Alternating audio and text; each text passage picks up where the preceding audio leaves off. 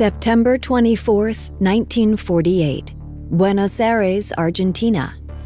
Cipriano Reyes, the former leader of the Argentine Labor Party, looked up from the floor of the jail cell. He was confused to see the policeman standing over him. To Reyes's shock, the officers started to accuse him of conspiring with a U.S. diplomat to do the unthinkable murder President Juan Perón. Reyes knew this must have been a mistake. Just three years earlier, in 1945, he had helped orchestrate the groundswell of popular support that had saved Perón. Sure, in the three years since, he and Perón had disagreed on some policies. Reyes even called a strike in response to Perón meddling in Labor Party affairs. But assassination? Never. The police demanded to know details of the plot. Reyes insisted that there was no plot, but they weren't going to take no for an answer. His captors hooked Reyes up to an electric shock machine, determined to get a confession out of him one way or another. As the electricity seared through his body, Cipriano Reyes learned what happened when your loyalty was called into question. You were either with Juan Perón or an enemy of the state.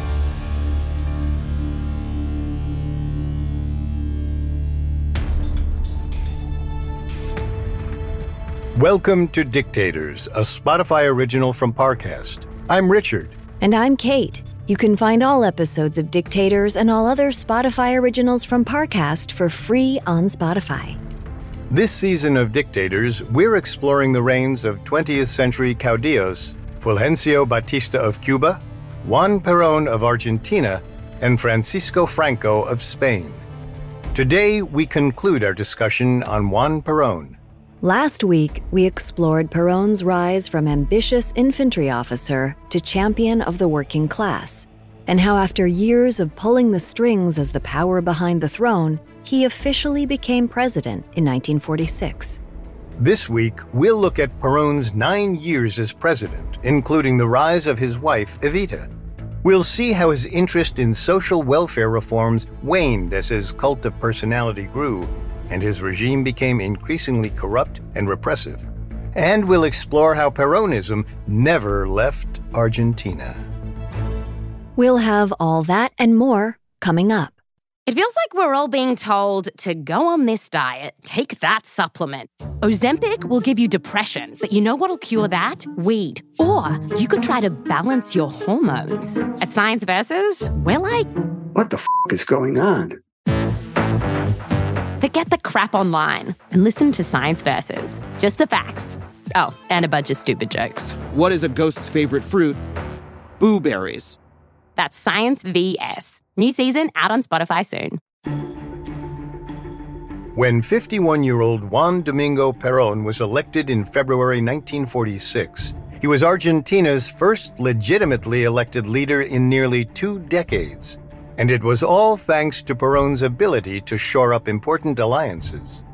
In order to achieve his victory, Perón spent years methodically building his base of power as a member of the ruling military junta.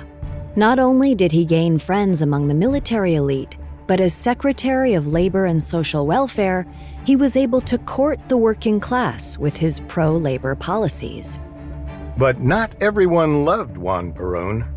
Between his affinity for European Nazis and fascists and his cultivation of a cult of personality, Perón's opponents across the political spectrum were horrified by his electoral win. Conservatives were disgusted that he'd enfranchised the country's uneducated poor, and the communists and socialists were furious that he'd stolen their base with his populist pandering. But the ideological division wasn't just among Perón's enemies. The diverse coalition that brought him to power was also fractured, and he quickly realized that if he wanted to get anything done, he'd have to put an end to the infighting. His first order of business was to dissolve all the political parties that had supported him and to consolidate them into the single party of the Argentine Revolution, which one year later would be renamed as the Peronist Party. Though Perón insisted that the party shared one set of values, in reality, it was mostly united behind its support for him. Perón recognized that the rivalries among his uneasy coalition were exactly what he needed to retain power. As long as any rising stars within the party were fighting amongst themselves, Perón could rest easy at the top. After his June 1946 inauguration, Perón hit the ground running. He promised a five year plan of social justice, economic independence, and national reconciliation after years of political turmoil. And with a Peronist congressional majority, he could make almost anything happen. But there was one small obstacle standing in his way the judicial branch. The courts were supposed to be apolitical. However, in the previous decade, the Supreme Court openly supported the military junta and approved the fraudulent elections that kept the junta in power. Knowing this, Perón accused the Supreme Court of having broken its apolitical oath. His lackeys in the legislative branch quickly impeached the judges who weren't overtly Peronist. Perón now had carte blanche to do whatever he wanted. Perón took full advantage of his unchecked power. Within the first few years of his presidency, he achieved a number of labor and social welfare reforms. He continued his campaign for workers' rights by raising wages, expanding job protections, and building schools and hospitals. And in 1947, he gave women the right to vote, dramatically expanding his voting base by doing so.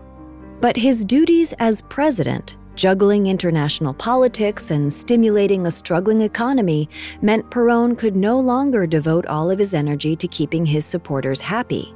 He needed a representative on the ground.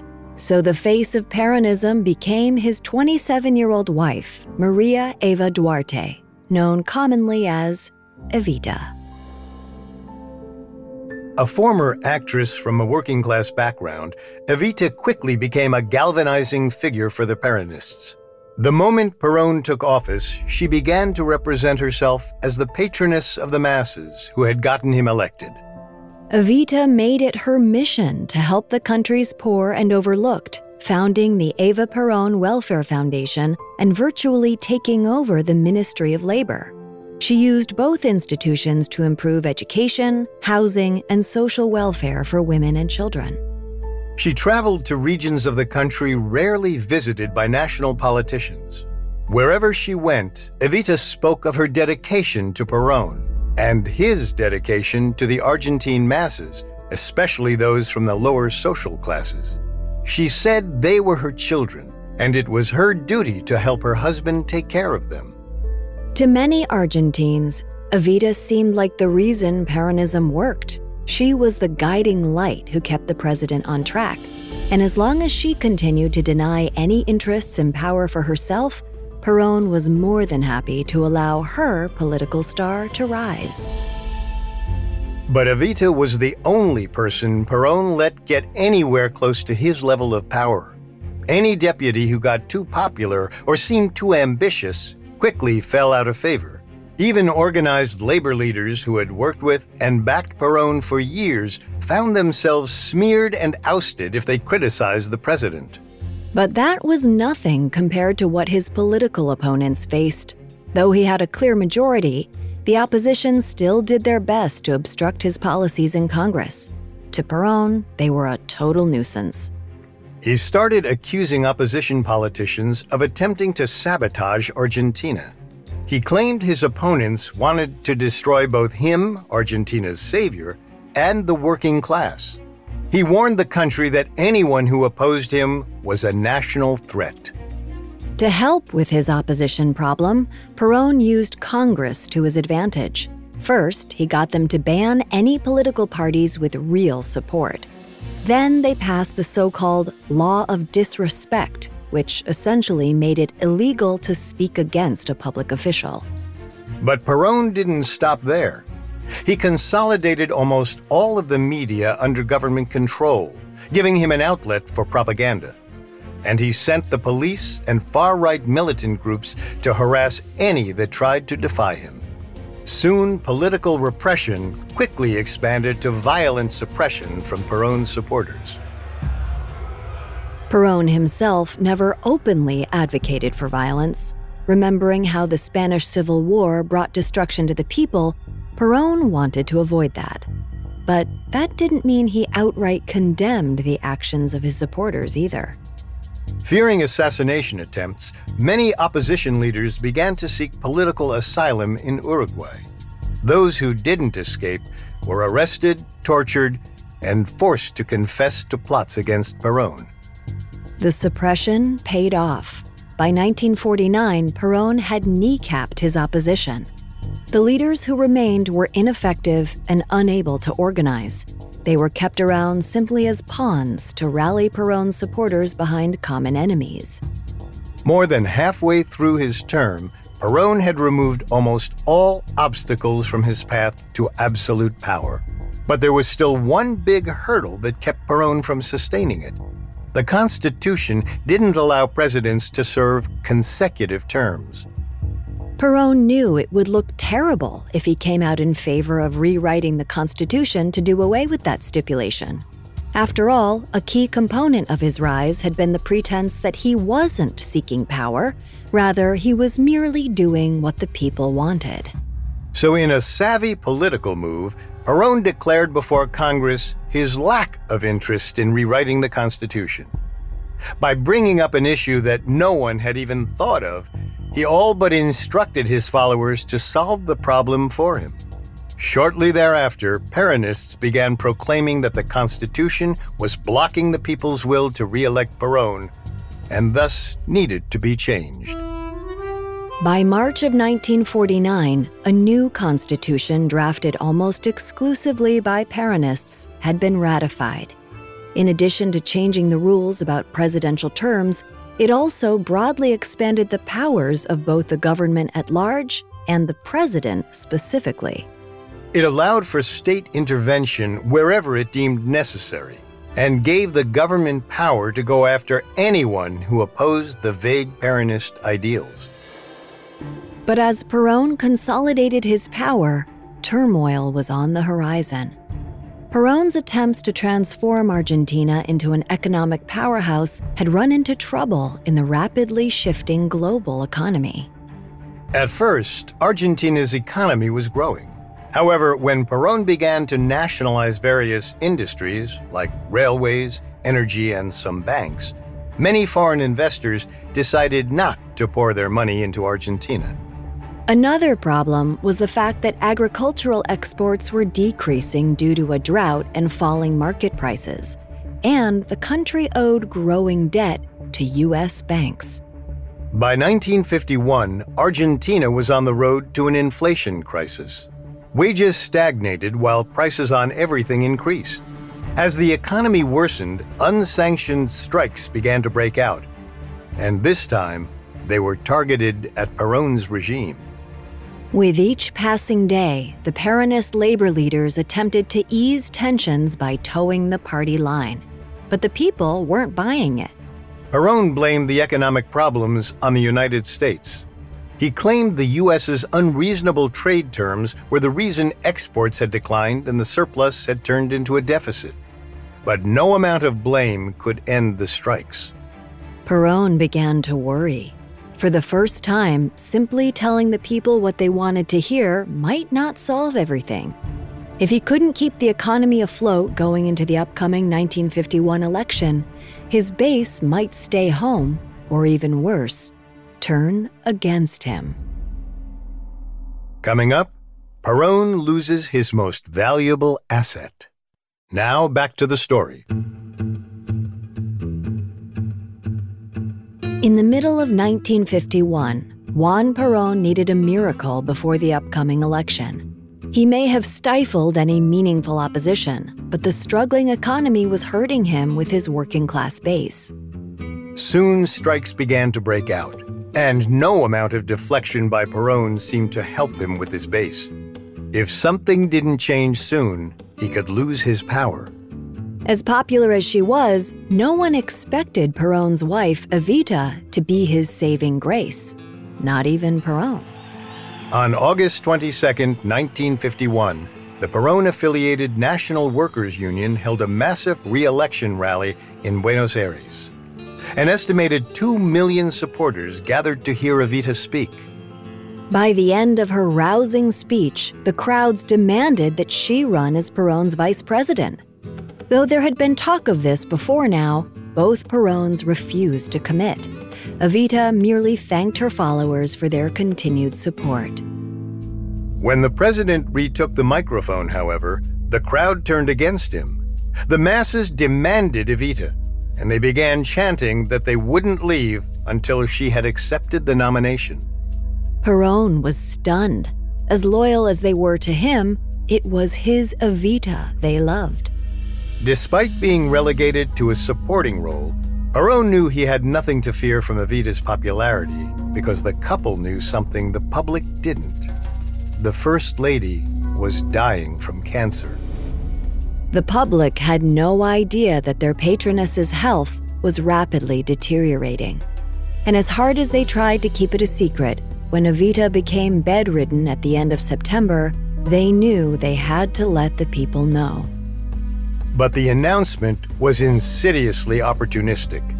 They cast Evita's failing health as a result of her sacrifice to the poor. Evita was so dedicated to the masses that she was literally dying because of the hard work.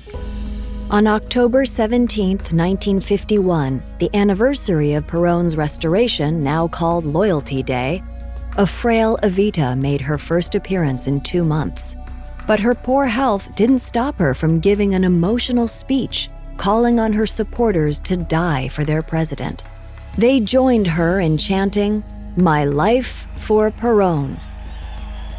The Perón's emotional manipulation worked. Less than a month later, Juan Perón won re election in a landslide. But, as it turned out, getting re elected was the last win Perón would have for a while. With the election out of the way, he had to address the economic crisis. In February 1952, he announced austerity measures dressed up as economic nationalism. He mandated a two year wage freeze and required that wheat and meat Argentina's two major products, be largely reserved for exports. He only managed to get away with these cuts because of Evita. Her followers were willing to give the president some leeway, knowing how much stress he was under, especially as her cancer worsened. Finally, on July 26, 1952, the beloved First Lady passed away. But Evita's death wasn't just a personal tragedy. It was a political one. In the months that followed, Perón came to the realization just how much they loved her over him. By that fall, even the labor organizations that she had galvanized were once again questioning Perón's economic policies. Perón tried to scapegoat a few members of his cabinet, taking the opportunity to remove some rising stars in his party. But by early 1953, the unrest had only grown. Sensing Perón's newfound weakness, his political opponents got bolder and more outspoken, and some came to the conclusion that the only way to bring Perón down was through violence. The situation reached a fever pitch on April 15, 1953, when Perón was giving a speech to his supporters at the Plaza de Mayo in Buenos Aires. As he was in the middle of blaming his enemies and outside forces for the economic crisis, two bombs went off in the square. The attack immediately galvanized Perón and his followers. Feeding off the energy of the crowd, the angry president suggested that the perpetrators ought to be punished. Though Perón stopped short of actually calling for violence, far right militant groups needed no further encouragement they descended upon the headquarters of the Socialist, Radical, and Democratic national parties, looting and setting them on fire.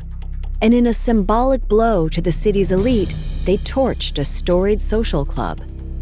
In the wake of the destruction, the regime arrested as many opposition leaders as possible, blaming them for the entire incident.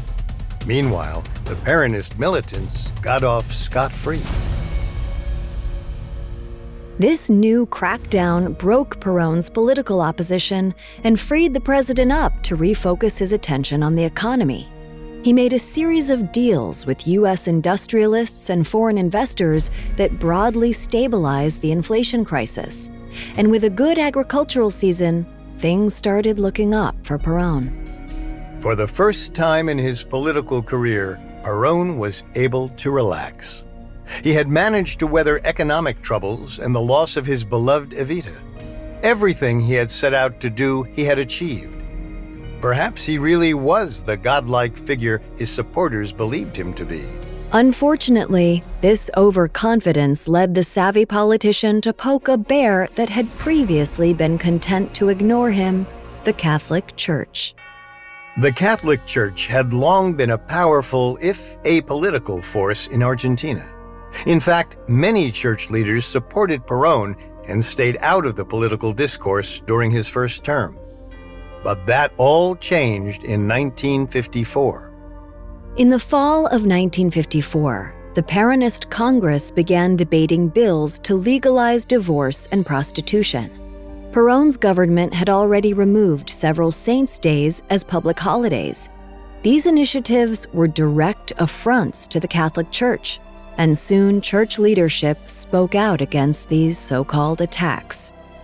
Suddenly, Perón's followers found themselves torn between their leader and their religion.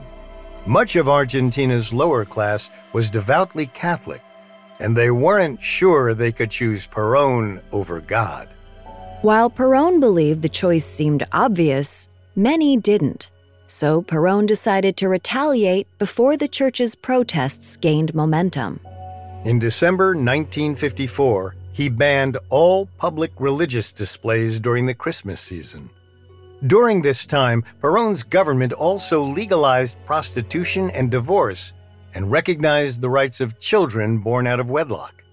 Finally, any Peronist with ties to the church was purged. But Perón had picked a fight with an enemy who was stronger than he was. Many Argentines were more concerned with their eternal souls than their political identity. By May 1955, pro Catholic marches had taken over the streets, and priests were preaching against the regime. In response, Congress passed legislation that banned religious education in schools and denied the church any tax exemptions. The Vatican decided to up the ante by doing the unthinkable they excommunicated Perón. This created a problem for the president. Argentina's constitution mandated that the president must be Roman Catholic, the country's official religion. But as it turned out, the excommunication wasn't Perón's only problem. His feud with the church had emboldened his rivals and critics, including those within the military. On June 16th, the same day that Perón was excommunicated, the Navy and Air Force attempted to stage a coup. During a pro Perón rally at the Plaza de Mayo, military jets dropped bombs onto the adjacent Casa Rosada, the presidential palace. Most of the bombs missed their targets and landed in the streets. Within hours, the attempted coup came to a screeching halt as those involved surrendered. However, their actions resulted in the deaths of several hundred civilians. Even worse, it gave Peronists ammunition to retaliate. That evening, as the city picked itself up, a mob of angry Peronists stormed and burned 12 churches across Buenos Aires. Though the Catholic Church hadn't been involved in the coup attempt, the Peronists didn't care. They needed a scapegoat, and the outspoken church was the enemy of the moment. Perón was horrified by the bloodshed. Ever since he'd witnessed the aftermath of the Spanish Civil War, he'd sworn to himself that he'd never do anything to bring that kind of violence to Argentina. The president realized that he was going to have to create peace. He needed to play the role of the mediator and hoped that the various factions that opposed him would trust him. Because if they didn't, Argentina was heading towards a civil war, and there was no guarantee that Perón would come out on top. Coming up, Perón faces a coup he can't beat. Now, back to the story.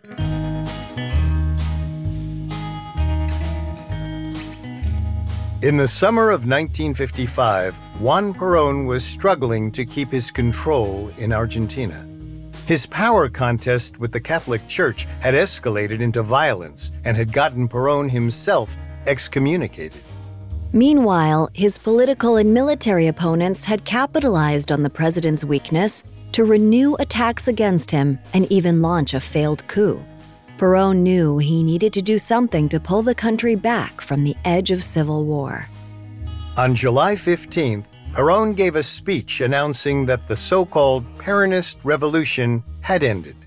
It was time for the country to come together and restore full civil rights to all Argentines. As such, he even opened up the state radio to his political opponents, all of whom took his olive branch sincerely and advocated for an end to hostilities. But the church wasn't so willing to forgive and forget. Argentina's Catholic leadership continued to rail against the regime, stirring up their congregations. Similarly, left wing students and other anti Peronist activists refused to be placated. And within weeks of Perón's July speech, they returned to the streets and started getting into fights with the police. Also, an assassination plot against Perón was discovered.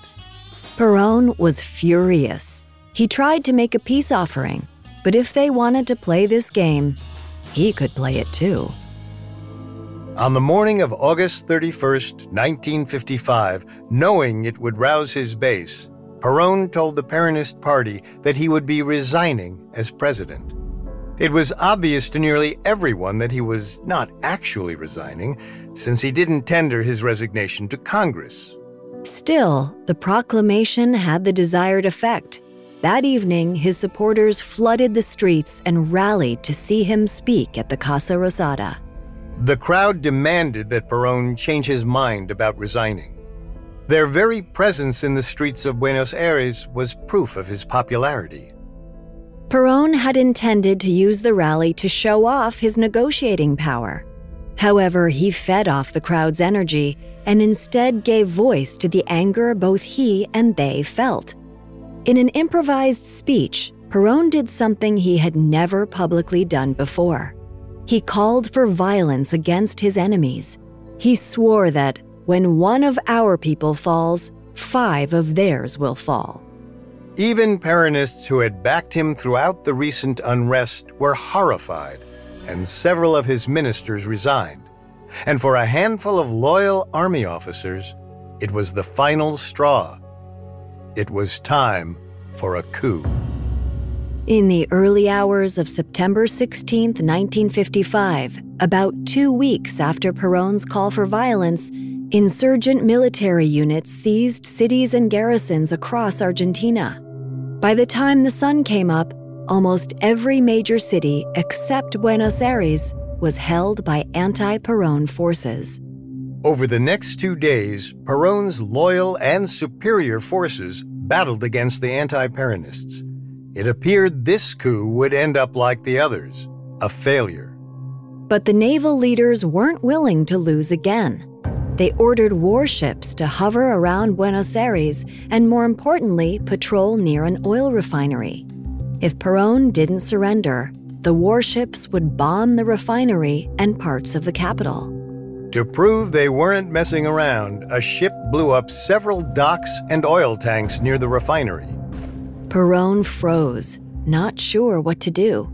His greatest successes came when he was able to cast himself as a unifier and a champion of the Argentine people. Any choice he made now would alienate a large swath of the country, including his own supporters. So Perón passed the buck. He put the Minister of War, General Franklin Lucero, in charge of finding a bloodless solution. If Perón needed to resign in order to avert war, then he would do so. When the coup leaders immediately demanded Perón's resignation, Lucero promptly agreed to it. Perón was shocked. He hadn't actually anticipated having to resign. He'd just offered that as a bargaining tactic. But it was too late. It was obvious that these coup leaders weren't going to back down, and if Perón stayed and fought, it could send Argentina into civil war. So, on September 19, 1955, Juan Perón resigned. He immediately sought asylum at the Paraguayan embassy and left for Paraguay that very day. After nine years as president, Juan Perón was now in exile. The Liberating Revolution, as the coup became known, became an indictment on all things Peronism. Military officials banned the Peronist Party, attacked Evita's legacy, and arrested Peronist officials. It became clear that this new regime was doing nothing to heal the divisions of the Peron years. While Argentina continued to flounder in turmoil, the deposed dictator lived a life of luxury. In his mind, he knew Argentina would come begging for him again. One day, he would make his triumphant return, and he would do it with his new bride by his side 30 year old Maria Estela Martinez, better known as Isabel. In the meantime, Perón spent his exile hopping around Latin America and Spain. He held court, attracting aspiring politicians of all stripes who wanted his blessing. He weighed in on Argentine politics from afar, regularly giving interviews to the international press. He even managed to get his papal excommunication lifted. Throughout it all, Perón's deputies made sure his specter loomed over Argentina.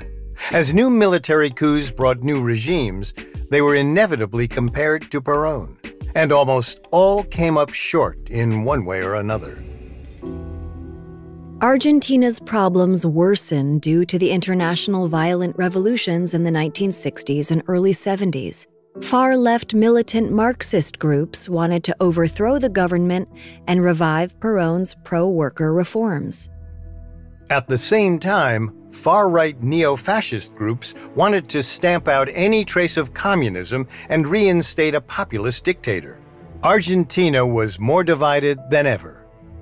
But by the early 1970s, the people were tired of the upheaval and violence.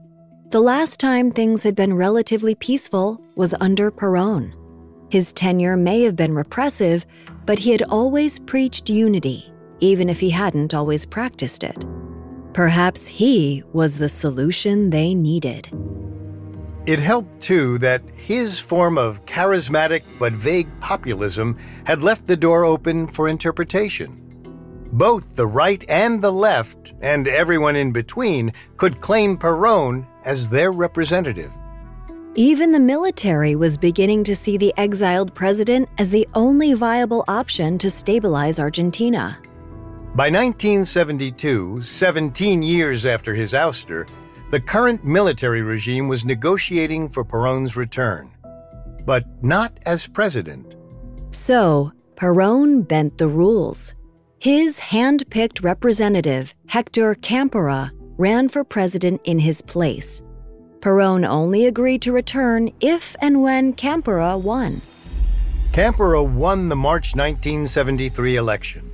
Perón made his triumphant return after the inauguration in June.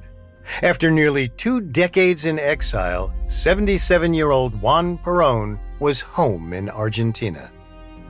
Unfortunately, his homecoming didn't go quite as planned. Millions of people, most of them leftist Peronists, streamed out to the airport to see their beloved leader. During the celebration, right wing militant groups started firing into the crowds. What had been a celebratory, family friendly affair quickly turned into a nightmare. At least 13 people were killed, with over 350 injured, though many believe the number to be much higher. Perón insisted that the violence would end once he was back in power. As the great unifier, he'd be able to calm things down and make everyone realize they were all on the same side Perón's side. The Argentine people wanted to believe him. After 18 years away, Perón had become a mythical savior in their minds. To pave the way for Perón's return to the presidency, Campora resigned in July, and new elections were called for in September. Naturally, Perón accepted his party's presidential nomination, and as his running mate, Perón chose his wife, Isabel. Two Peróns were better than one. And on September 23, 1973, Juan Perón was overwhelmingly elected for a third time. But the honeymoon barely lasted. Two days after Perón's victory, the head of the Peronist Workers' Union was assassinated. Left wing Peronists were blamed, and a wave of sectarian violence followed throughout the year. By early 1974, it had become clear that Perón's attempt to play both sides had failed. Right wing death squads attacked leftist Peronists, and a right wing police coup in the city of Cordoba seemed to have been backed by the federal government. But as far right violence rose, all Perón did was denounce and condemn, but never called for it to stop. There was a lack of energy in his voice when it came to even attempting to bring unity to the left and right. And much of that lack of energy was due to the fact that the aging Perón was sick. In May, he came down with a chest infection that left him bedridden. The next month, he suffered several heart attacks. Recognizing the need for a more active executive, Perón temporarily signed over the presidency to Isabel. On July 1, 1974, Juan Perón suffered one more heart attack and died. He was 78 years old. Argentina went into mourning. The divisions of recent months were temporarily put on hold so that everyone could grieve for their lost leader. When Peronist leaders suggested that Isabel continue as president, no one disagreed. After all, Perón himself had made her president, so it seemed the best way to continue his regime. But within a matter of days, the extremist groups returned to their terrorist activities. And this time, there was no strongman figure to at least pretend to be the mediator. The 43 year old Isabel had no political experience beyond her husband and relied entirely on a Rasputin like former policeman named Jose Lopez Rega to tell her what to do. The country quickly descended into deadly chaos, and a military coup led by General Jorge Rafael Videla deposed her in 1976. Argentina once more fell under a military dictatorship.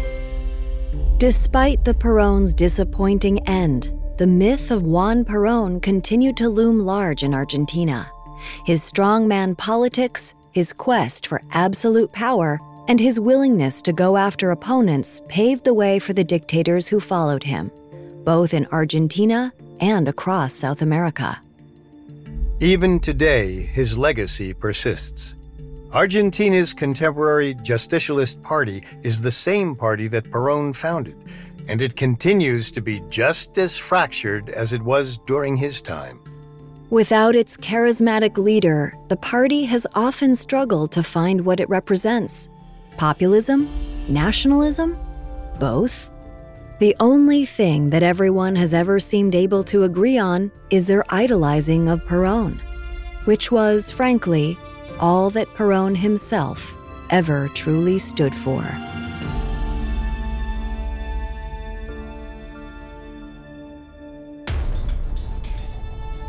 Thanks for listening to Dictators. Next week, we cross the Atlantic and head to Spain as we begin our dive into Francisco Franco. Among the many sources we used, we found Perón, a biography by Joseph A. Page, extremely helpful to our research. You can find all episodes of Dictators and all other Spotify originals from Parcast free on Spotify. We'll see you next time.